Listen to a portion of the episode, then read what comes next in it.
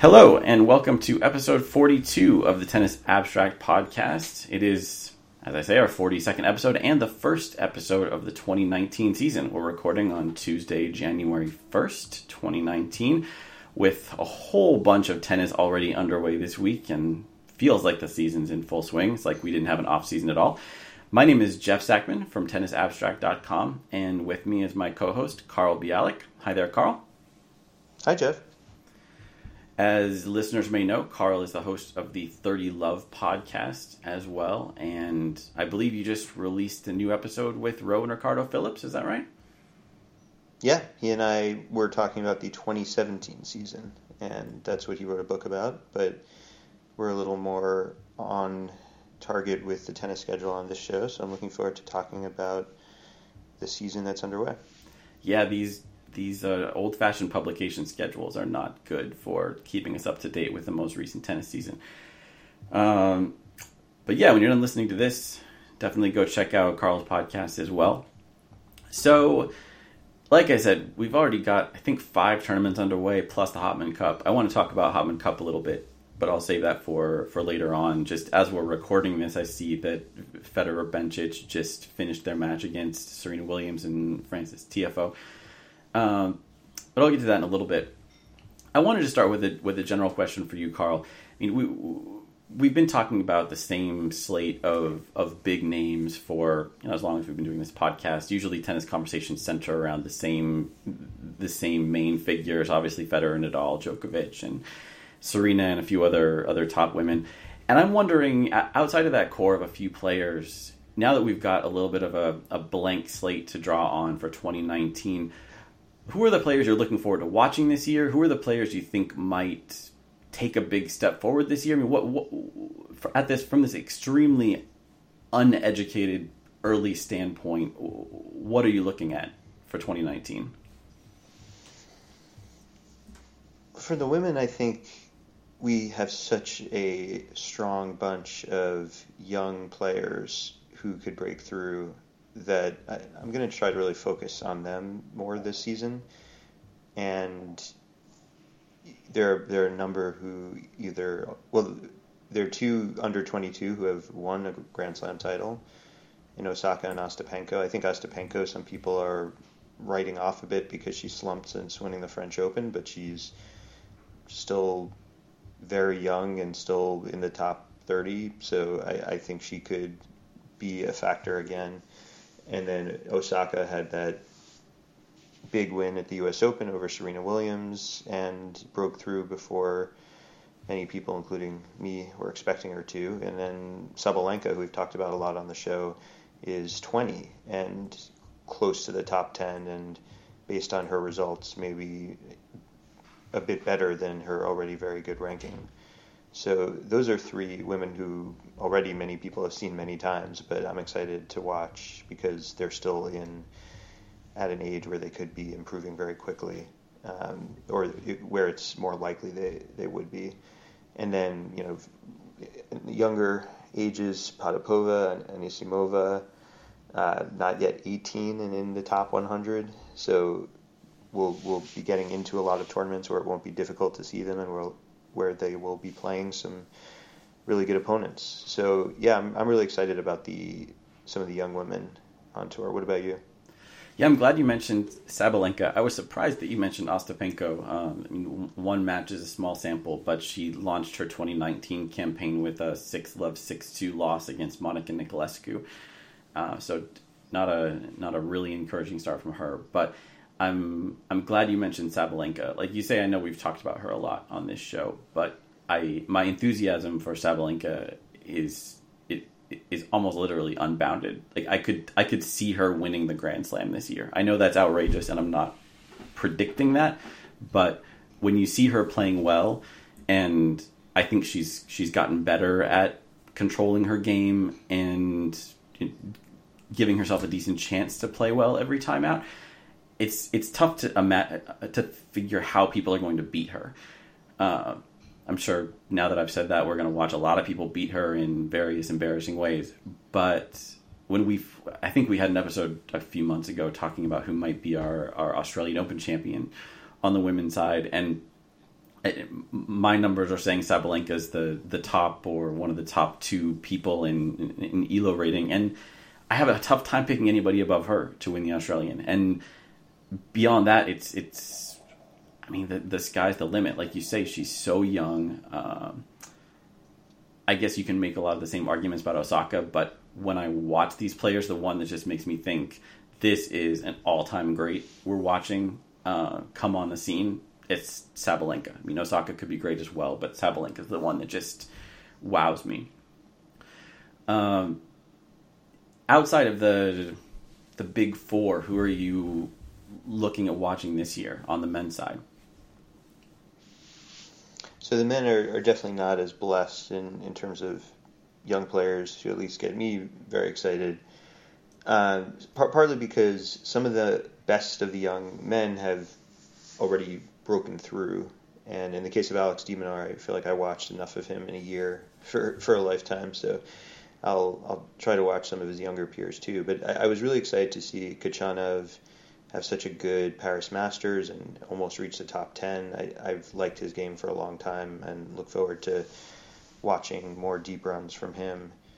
And uh, we've talked about Medvedev, who's whose game I find more funky, but who's nearly ranked as high and had a few really good tournaments toward the end of, of last year. Um, so I think both of them could be in the top 10 in a few months, let alone at the end of the year. And it would be it would be fun to see either of them go deep at a at a major. I'm also interested in seeing Andy Murray and Stan Wawrinka and, and how their comebacks hold up. It would be nice to see them competing again at big tournaments. Uh, I'm a little skeptical about Murray, but I, I do want want to see him back near the top, even if I don't think it'll happen. Yeah, and in fairness, I think Murray is skeptical about Murray as well. Uh, he hasn't seemed super excited about his his health, even though he did win his opening match against James Duckworth. I think that was in Brisbane. Uh, yeah, Khachanov is kind of the the ATP equivalent of Sabalenka, where if you if you see them play on a good day, it's tough to imagine how they would ever lose. I mean, Khachanov is just such an electric player. Uh, on the other hand, we've talked about this in previous episodes as well that he's he's a little bit old for where he's at at his his whole developmental path. I mean, he he he spent a lot of time not converting that electric game style into wins. Um, obviously, still young enough on in the scale of men's tennis these days to go on to have a, a solid career and, like like you say, could go deep at a slam. Um, but you wonder, there's so many people who've won the Paris Masters over the years, and that ends up being their their sole career highlight. I'm wondering what you think, Carl, about about another young player you didn't mention, which is Borna Coric, and he's someone who who people have been tabbing as a future great for for a long time, and he's had some injuries that he's overcome. But do you put him in the same category as Khachanov and Medvedev and so on? Yeah, and younger than both of them, and perhaps more impressive where he ended up in the rankings and some of the results he had because he had he had fallen quite a ways with injury, so had had tougher draws and needed to have some big wins to to get those ranking points. I, I was really impressed with him in in 2018 because he had he had all the tools to be about number 50, number 40, but not enough power and aggression with the serve and forehand to, to get much higher than that. And he really improved in those areas and, and became just a, a really uh, solid attacking player as well as defensive player. So I'm yeah I, I like his chances as much as either of the other two. I think I've just seen so much of him over the years that he was more in that category for me of like Zverev. I mean Zverev could be number one at the end of the year and I wouldn't be surprised. But because I've already seen so much of him, I, I um, was less, I guess, less excited about watching him this year. Yeah, I can understand that. I mean, one of the frustrating things about this these last couple of, of generations of players who haven't broken through is that there's so much hype, and we've been kind of inured to the hype that you know we all got so excited about Delpo and then Dimitrov and and the, the succeeding next gen one after another. That now that we have another next gen, it's like we're all being a little bit careful because we we don't know how excited to be. And Zverev is the one where I think a lot of people are willing to say like, okay, this guy is this guy's the real deal, but he still hasn't broken through at a slam. Uh, if we have a first time slam winner in 2019 on the men's side, do you think Zverev is that guy? He's the most likely, yeah. Who else would you pick as a someone who might win their first slam this year?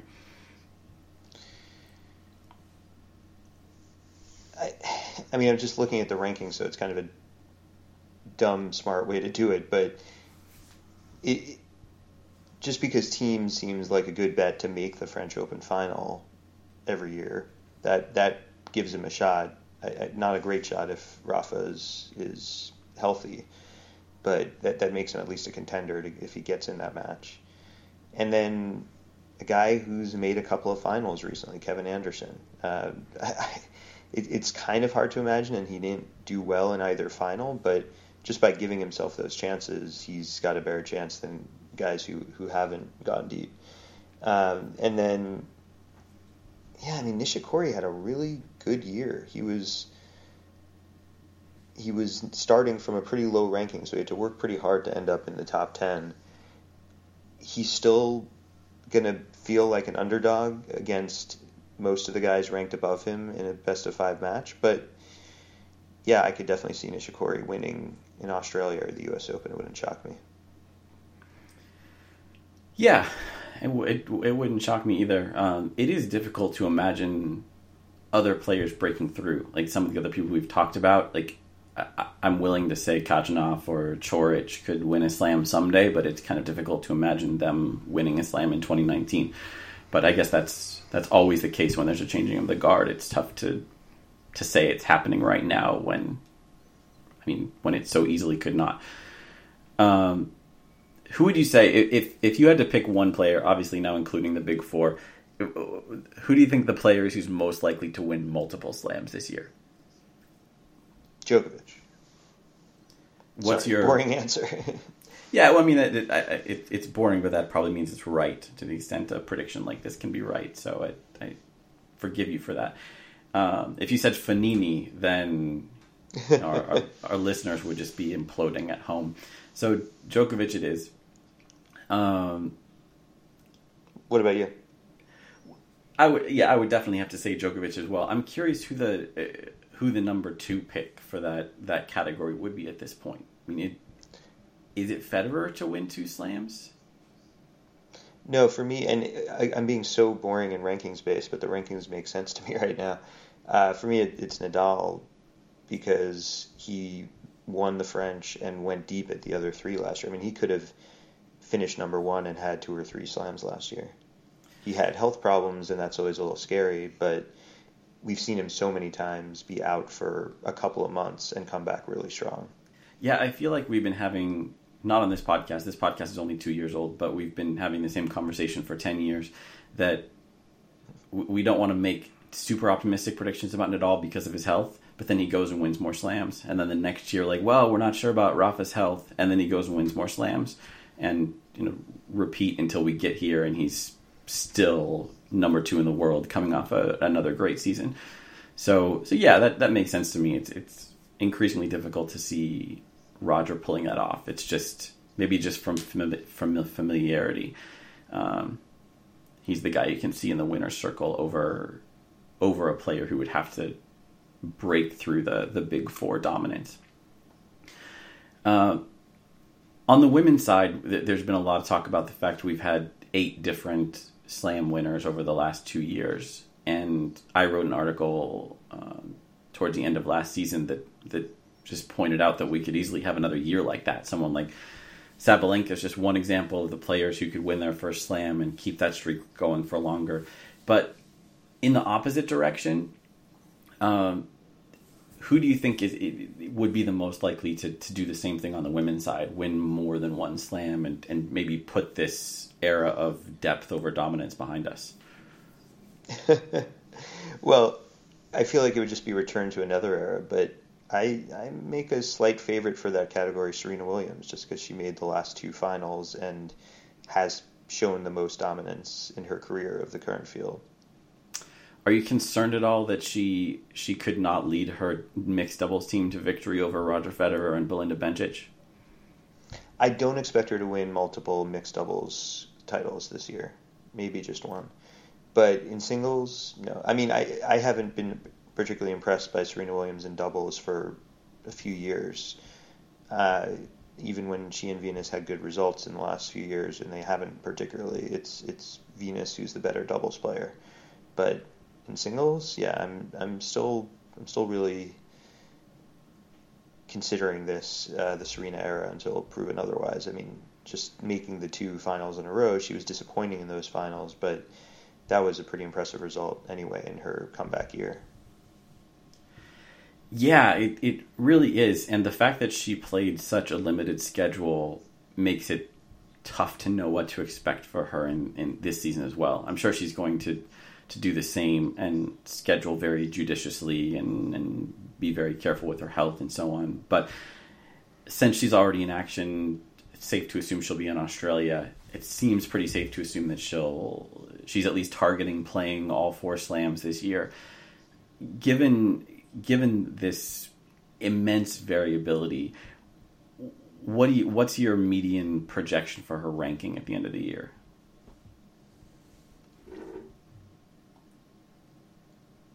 Seven. Wow. I wish I'd we'd written this down in sealed envelopes or something because I was going to say seven as well.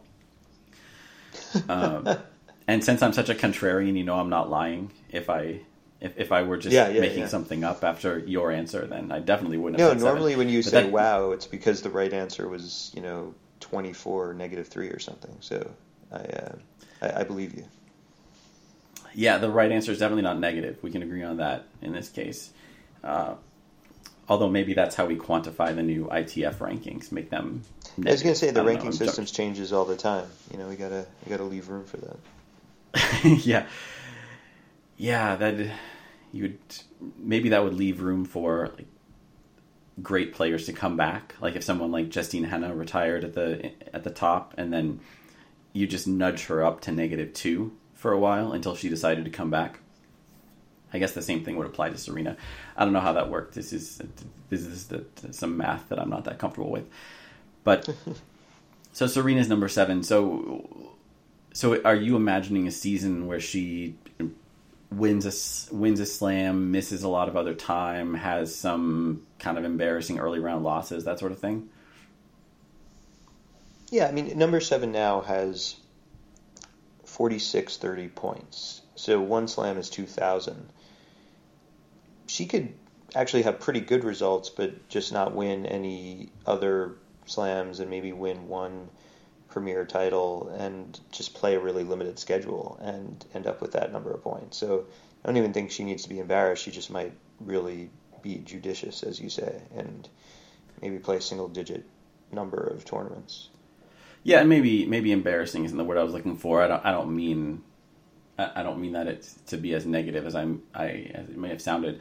Just in the sense that it, Serena has had her share of big surprise losses over the years. Um, not as many as other people, but since she's she's Serena, they are bigger surprises. So like I'm thinking of Madison Brengle when when she was I guess she was already pregnant by then before winning the 2017 Australian Open. Um, I guess there's a good explanation for that one, but it's still Madison Brengle on the other other side of the net. So a few of those would, would keep her count down. Maybe in tournaments where she shows up, but she's not feeling that great, or she has nagging injuries, or whatever. But yeah, so who's your if, if Serena's your number seven, who's who's your top pick for number one in the WTA at the end of this year? Uh, There's only one think, right answer for this, Carl. Just yeah, I mean it's obviously Sabalenka. It's obviously Sabalenka. Um, I think it's. I'm going to say Osaka. Really? Sure. I mean, I don't feel it's so tight near the top in the rankings that there are a lot. Like Svitolina is also a good pick, I think, but I, I think probably no one has at this stage a greater than 15% chance of being number one. So I'm comfortable with lots of picks as being unlikely, but not out of this world. Well, you should keep in mind, I was browsing through some headlines before we started recording this episode, and Svitolina has been quoted as saying she would like to be number one at the end of this year. I don't know if that changes your answer at all to know that a, a player. Uh, it does. I really, yeah, I thought she was gunning for number three, but now that I know she's she's interested in being number one, it would be okay with it. I think that does change things. Okay. Yeah, lots of lots of good stuff coming out of press conferences in the first few days of the season. Um, everyone gets to be optimistic. The the generalities and the platitudes are even more general and more platitudinous than usual. Um, in, on a similar but hopefully more quantifiable note, I'm wondering what you think, Carl, about how we should be treating the results that are coming in right now. Like I mentioned earlier, that Jelena Ostapenko got crushed by Monica Niculescu. Um, the, I don't think we've seen a ton of surprise upsets so far, partly because we're only like two and a half days into the season. But Venus Williams beat Victoria Azarenka in the first round in Auckland. Uh, we had a big match between Elise Mertens and Kiki Bertens in, in Brisbane. So we, we've got some results in. And I mean, how, how much leeway do you think we should be giving top players for, for losses in this first week or maybe this second week? I mean, do you think?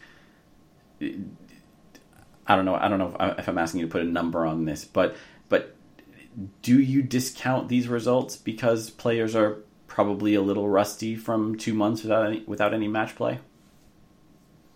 I generally do discount them. I also think there are lots of recent cases of players who went into majors and not just in Australia without much to show for their warm up tournaments and still have deep runs. My my one caveat is when you see a scoreline like Ostapenko's, it's fair to wonder if she's carrying some kind of injury that she was hoping wasn't too severe to keep her from playing, and she's finding out that she she does need some time off. So th- there is always that possibility that we're, when we're seeing someone for the first time in a couple of months, something has happened to them, or something happened to them a while ago that they still haven't fully recovered from, even with a month or two off from tennis. And that would be the main thing I'd be watching for. I'm curious what you think also uh, about the the status of the WTA Brisbane tournament. I, I never really thought about this in previous years because I, I never really bothered to get my head around the various tiers of premier tournaments in the WTA schedule. So there are three different levels of premiers, which are kind of like important and more important, and then super important. And this is only the lowest level of important. But Brisbane is a premier tournament, so players have their off season, which for for women is a little bit longer than the men get, and some of them choose to come back straight into a tournament with a lot on the line. I mean, it's it's it's not as many points as the premier mandatories like um, Indian Wells and Miami, I believe. I apologize if I get that wrong because I can never keep track of which ones are which, but but still, there's a lot of points on the line. I mean, it's it's a reasonably big tournament. Um, I, I I don't have a great question about this, but I, do you think that makes sense to, to have the stakes be so high right out of the gate like this? Yeah, definitely. If, if I'm running a sport that wants to grab people's attention and be relevant from the start, I don't start with a level like the 250s that the men are playing, uh, but but with something bigger. I mean, you say a lot is at stake, but it's all good stuff. I mean, players have a chance to get more prize money than they would at a lower level and to get more points. I mean, I guess because of the 52 week ranking system, it's bad for the players who did well there last year, but they have a chance to do well again. I, no, I think it it if anything, I'd rather see the the schedule start with something even bigger. Um, I mean, as it is, people generally don't start paying attention until the Australian Open, but it doesn't have to be that way. And if there is like a big event with all the, the top players or most of the top players playing that event uh, as as something leading up to it, which we do see in the clay season and we do see leading up to the U.S. Open, I think that that builds more of a of a longer uh, mini season within a season than we typically get around Australia. Yeah, that's a good point. I guess as uh, uh insider is the wrong word, but as a very engaged tennis fan, I, have sort of bought into the whole idea of warm up tournaments and the necessity of them. But uh, warm up tournaments don't have to be just warm ups, and so that's a that's a good point. I didn't expect you to come at it from that angle. Um, now, if, you, if you're thinking of, of something coming out of the off season and really grabbing people's attention, would you be thinking of something like a multi week international Davis Cup style competition held across multiple cities around Australia leading up to a climactic weekend of some of the top names in men's tennis just the week before the Australian Open, something like that? Tell me more about this intriguing proposal. uh, for those of you who don't know, I'm I'm outlining the ATP Cup, which is the ATP's answer to the new Davis Cup, and the the proposal, which seems to be going forward, is starting next year. There would be, a, a, I think it's ten days, so it wipes out the this this two weeks before the Australian Open of of two fifties and five hundreds. Um, are there 500s now? I guess it's just 250s. But it wipes out these two weeks of tournaments, regardless of how many points there are. And I, I forget exactly what the rules are, but it, it, every team play brings a couple singles players and a, and a doubles team, and they play mini ties against each other. There's, I think there would be three different locations with round robins of maybe it's six countries. I forget. I, have really researched all this stuff, and then it blends together in, with the with the new Davis Cup in my head. But you have round robins in three locations, and then either the final eight or final four teams go have single elimination in one location uh, to to finish it off. And there's been talk that maybe there's still room for compromise between the ATP and the ITF, so maybe there won't end up being these two different international competitions within six weeks or so of each other, with the new Davis Cup kicking off this November. But it seems reasonably likely that we will see that, and it could well be attention grabbing if the top players show up. One of the downsides, though, is it would spell the end of the Hopman Cup, which, as I've mentioned, is going on right now with Serena Williams and Roger Federer among many other top players. And Carl, I'm guessing that's not something that, that you're a big fan of, being a, a, a fan of unusual formats and Hopman Cup and mixed doubles and so on. Yeah, I think it's sad. I, I, I think there was probably room for both of them. Maybe something like Hopman Cup could exist elsewhere in the calendar, but there was specific tradition with Hopman himself and, and you know the, the ties to Australia. Um, but I'm I'm not against tennis trying lots of different things. I know it it's fun to make fun of and I've done it and it's also disorienting and probably disorienting for players as well. But there's no specific reason why the tennis calendar has to be the way it is, fairly uh, similar from week to week, and that's not that's not something that has been written in the history books for, for centuries that, that that, is the structure of tennis, and it, I, I would not be surprised if there is a way to to get all the best tennis players in the world out there in front of more people, entertaining people more, happier themselves, and making more money than what we have today. And the only way to figure out what that better version is is to try lots of things.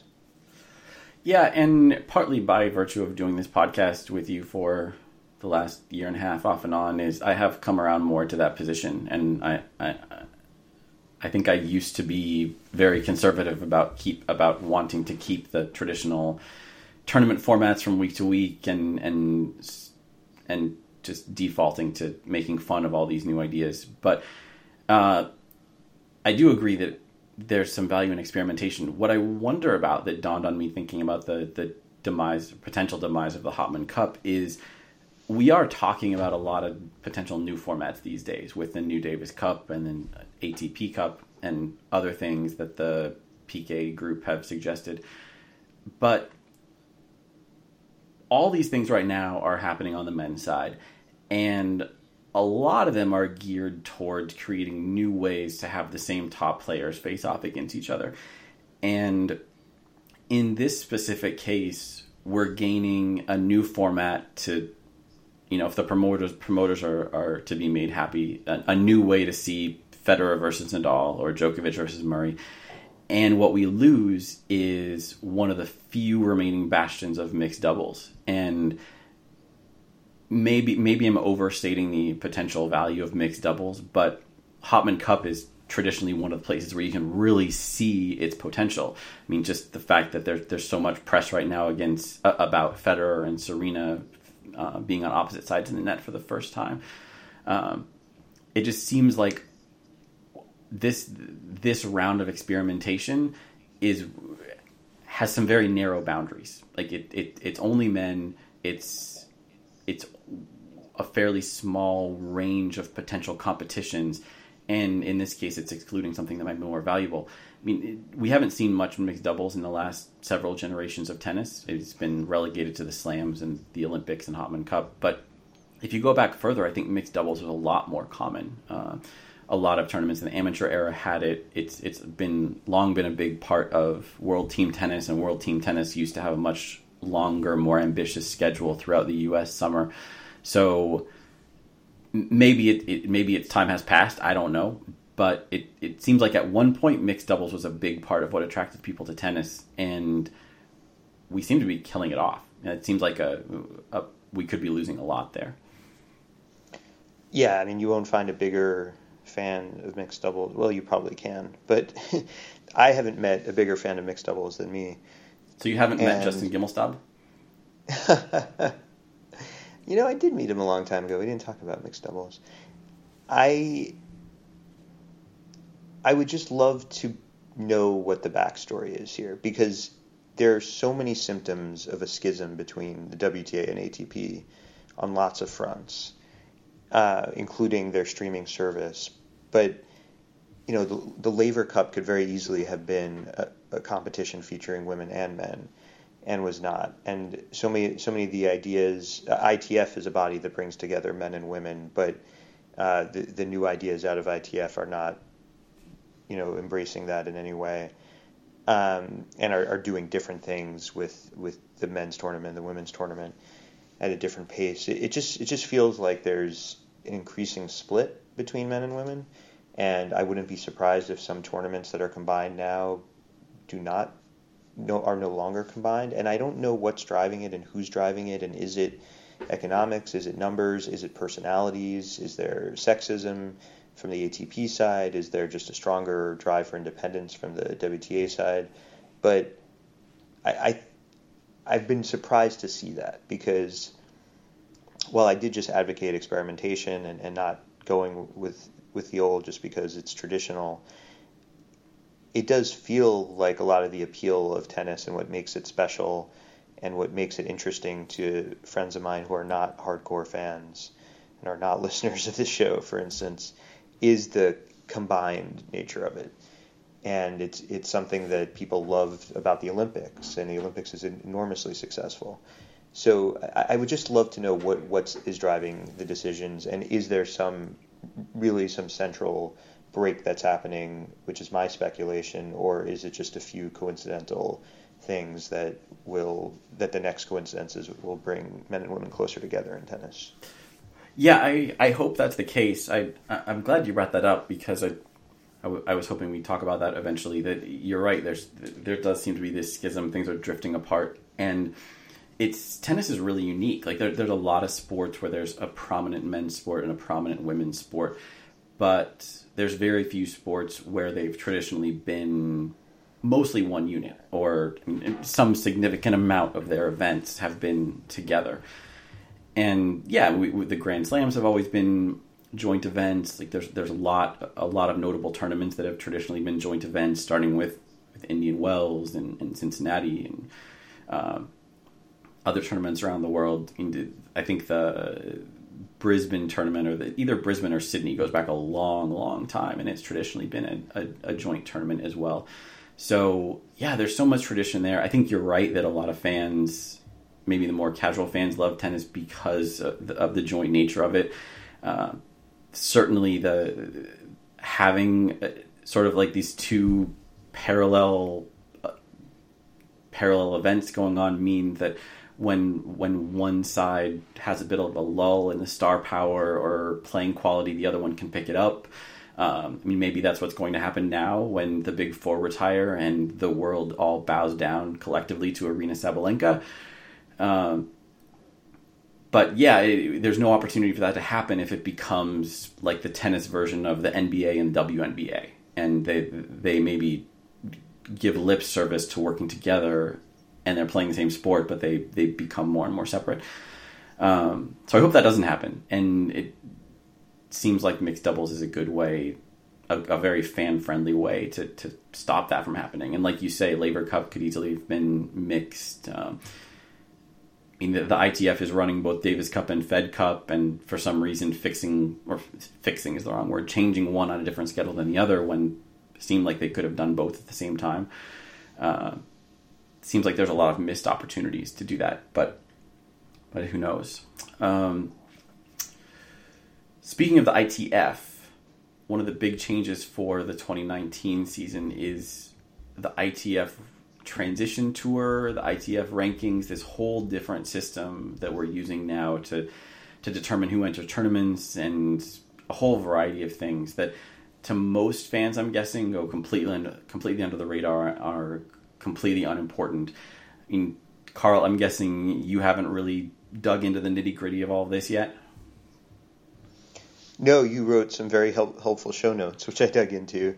I, I a while ago wrote about the difficulty of players making money uh, on the men's and the women's side, and the ITF sort of diagnosis of the problem. And this is years later the part of the solution that they're proposing. And it's not obvious that this is the solution that you that anyone would have chosen. So I, am pretty interested in, in how this is supposed to make sure that there's more of a career pathway open to a very promising young player in tennis to be able to get to a point where they start making a living sooner and more of them make a living so they can stay with the sport. Yeah. Um, now, I, as as Carl mentioned, I, I made a lot of notes about this partly because I don't totally understand it myself. Like I don't have a good intuition yet about how it's going to work in terms of how it's going to affect certain types of players. But let me let, let me give everyone a, a quick rundown on what's going on. Um, so first off, the, the, ITF introduced their own rate, rating system, which is is based on certain ITF tournaments, um, basically the futures and equivalent ITFs on the women's side, and then the ATP and WTA rankings are limited to only higher level tournaments. So through 2018, if you got to the quarterfinals of a futures, like a 10K event in the middle of nowhere, you'd get some small number of ATP points, and you'd end up, end the week being like number 1478 on the ATP computer.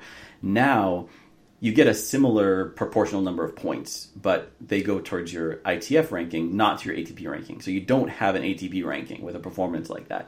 You have an ITF ranking, and the end result is there are fewer players now starting this week with ATP and WTA rankings. I know on the ATP side, it's I think 679 players instead of over 2,000 before.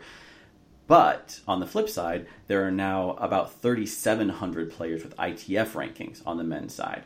And the overall number has increased because you can get a point by reaching the final qualifying round of a futures, which means overall there are more players in the system there's a bunch of other changes, but the the most important ones I think are are related to tournament entry. That to get into a challenger, um, it's mostly the same as it's always been. Best best ATP rankings get in, but then some places are reserved for the players with the best ITF rankings. So someone who wins a bunch of futures has an opportunity to try their hand at the next level. It's similar on the women's side, but it's more complicated because um, there are different rules for the different levels of ITFs. There's nothing really directly equivalent to a challenger on the women's side, so it's a bit tougher to talk about. But the overall money doesn't change very much. Um, there's a bit more money in the system, I think now. There, there, there's no more 10k tournaments, so now they're they're 50% more prize money at the 15k level. I'm sure the end result is that there are not quite as many tournaments, but there's a clearer path for top juniors to play the lowest level ITF events, which that might be a good thing. I don't know. Um, but one one main takeaway here is that it all gets a lot more complicated. A lot of players, the players who are doing well in futures but struggling in challengers, they're going to have two separate rankings, which they might use for entry in different weeks. Uh, it's it's complicated, and I think players are going to have have a bit of a hard time for at least a year or two figuring out exactly how to maximize their chances of of making a living, of, of playing the right tournament every week under this new system. Um, but to me, the main takeaway is that we have a more complicated tournament entry system, but the same amount of money and the same players. So I'm not, as you started out by saying, Carl, that's that's the most important thing here is that it probably doesn't change very much. It might make certain players a bit richer and certain players a bit poorer, but the players we're talking about are already not making a living from tennis unless they're just barely doing so. Um, the players who most fans care about, who are racing up to the top 50 or top 20 and beyond, like it doesn't really matter how the ranking system works. They're going to win futures. They're going to get past several rounds in challengers. They're going to get to the top 100. They're going to get wild cards pretty quickly, uh, regardless of how things work for the people who used to be like 250 or 300 in the world, whose lives just got more complicated. Yeah, so, I mean, their lives were complicated before, but there it was a system they knew, it was a system that that existed. Um, and yeah, I agree. I mean, I think it, it's it's almost like the universal basic basic income approach to tennis. The the best way to make tennis easier on the players who are trying to r- rise through the ranks is to have more money. But most of the most of the money that there is in tennis comes through the slams, and the slams plow that money into their own national sport, not into tennis at large. So it's just hard to to find lots of extra money. So yeah, you can shuffle things around a bit and maybe improve certain parts of the process, but there just isn't the, the, the numbers that matter are the number of players trying to make it and the amount of money available to to the majority of them who, who don't make it quickly, and those numbers don't match up very well. Yeah, one thing that struck me through the last year of all this talk about the changes to the Davis Cup is there are people who think there's a lot of money to be made in tennis. Um, I mean, there are always people willing to to bid on the rights to uh, like an ATP 500 that that loses its sponsors at home, or but we have this investment group that's putting a billion dollars towards revamping the Davis Cup and doing all this other stuff. And I mean that's over a long period of time and a whole bunch of different events and so on. So maybe it's not as as much money as it sounds like when we get to use the B word. But but clearly there's there's a lot of money to be made in tennis, if, even if you just look at the slams. And you end up with this sport where that money gets divided between a maximum of about 250 players on both sides of the on both genders and everyone else is just you know fighting over the scraps. I mean you mentioned carl you've written about this. It, are there proposals out there? Do you have ideas of of how to fix that and make it more equitable like something like golf where i think that more than 500 players are able to make a decent living out of the sport? Well, I, the simplest thing is the spread of prize money. Like it's so exponential between between tournaments and then between rounds and tournaments, and that makes for really exciting checks handed out to the winner. But that money is often going to someone who makes far more anyway from endorsement deals and other things separate from prize money, appearance fees included. So making the, the pay structure more even is the simplest solution. The the risk is, you know, do you do you drive away on the margins some top talent who don't see the same potential for riches and fame? Uh, do you disincentivize some top players from having longer careers, from playing the biggest tournaments? I am not too worried about that. I think there will still be so much prestige and future earning opportunity from winning Wimbledon that Wimbledon doesn't have to also make the winner's check. You know, 164 uh, times the singles, the first round losers, whatever the discrepancy is, it's somewhere in that range. Um, but I I think it would be a publicity hit for the sport to say like we've reduced the the prize money for the champion. So it's it's not going to be an easy sell.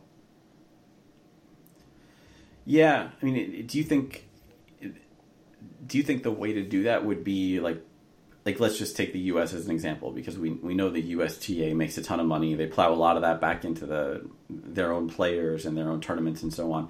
I know they sponsor a lot of the challengers and futures around the US would it be a meaningful first step if the U.S. Open were just to say, we're going to freeze prize money for five years. Y'all are doing great. You can all still make a lot of money here. And instead, our goal is to double the prize money at every professional event in the U.S. instead. I mean, do you think that would make a meaningful effect? Yeah, I do. I mean, maybe way disproportionately for U.S. players, which is what the USTA would want to do. But yeah, I think I think the numbers. I mean, I think maybe you don't double Cincy and, but you mean like USTA? Events. I mean challengers um, and futures. Yeah. Yeah, yeah, yeah, yeah. I think I think those numbers probably roughly work out. I don't know. I'd, I'd have to look at what the typical increase has been, but uh, I think that would have a really big impact. Well, I hope that if if someone decides to do this, I mean, I, I don't think this is what will happen, but if someone did decide to do something like that, I hope it would be as transparent as that and be as open to everyone. Because one of my main complaints about the the big federations who who own the the franchises of the Grand Slams is they often use their money specifically for their own players, which is totally understandable. If you're running you know, the French Tennis Federation, then yeah, it, all your stakeholders are going to be in favor of improving the quality of French tennis. But that means you end up with things like national federations who double their own players' prize money. I think the the UK does some variation of that, and I mean, I guess that's better than just handing out checks like the USTA used to do for Donald Young, but it also means that like all they're doing is making their own little fiefdom of tennis more competitive or attracting players from their own country. Again, I understand what that's what the stakeholders would want, but if I were a stakeholder, which unfortunately I am not, one who cares about the overall quality of tennis improving, then I love the idea of increasing the prize money, just even if it's just a U.S. tournament that everyone in the world can come compete at. I mean, it's, it's more expensive for someone to come from Moldova and compete in the U.S. all year long than it is for someone who grew up in Georgia. But at least then, the U.S. Georgia, the yeah, the U.S. Georgia, good, good catch um, at least then the promising kid from Moldova could compete for for that money and would have a better chance of making a living. And I mean, maybe dreaming big, it would influence other federations to to do the same. But like I say, I'm I'm not counting on any of this happening. Yeah, I mean, it's a it's the fundamental historical oddity at the center of the structure of tennis and tennis money that the prestige, the value, the fame, the, the fan attention, all of it goes to these four events that each have different masters that get all of that value from the sport that is really being generated all year at events all around the world, but is then being sort of cashed out at those events and going to the organizers of those events and to the tennis federations of the four countries that host those events. It's not it's not the way anyone would set up a sport ever, let alone today. Yeah.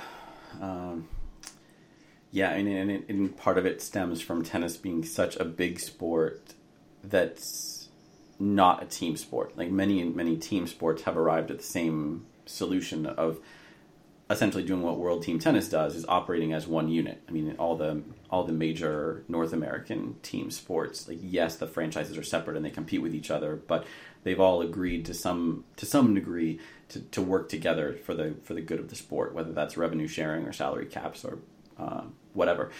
Uh, tennis doesn't have anything like that. I mean, and the only way it will is when some tournament decides to do something for the betterment of the sport, like increasing prize money for qualifiers and things like that.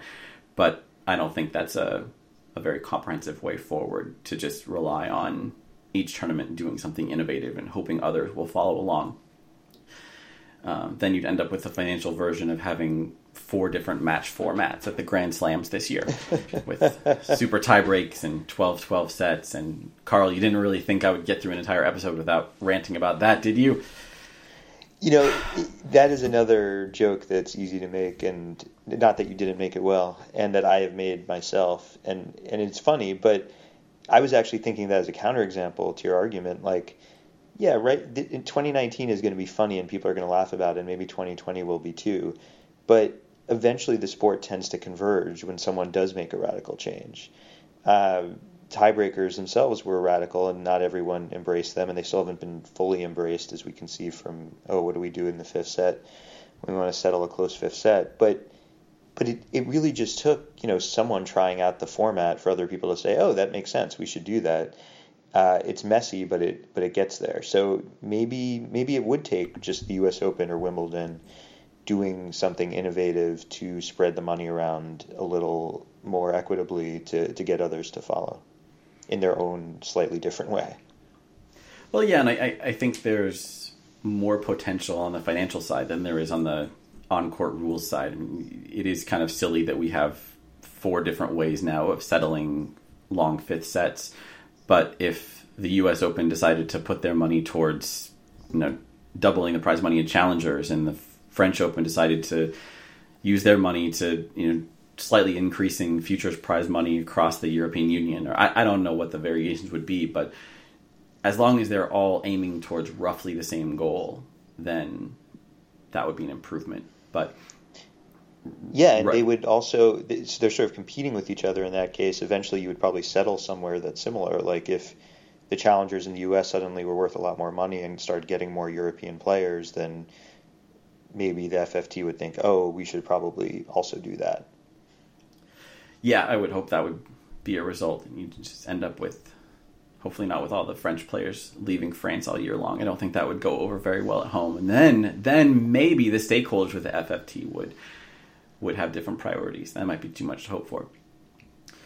Um, we have a few other things on our show notes. I'm not sure there are things we really have time to talk about. Um, Anything else? Well, Carl? Jeff, you did yeah. so much amazing work in the off season. I do hope we get to talk about some of your findings in, in some future episode, if not now.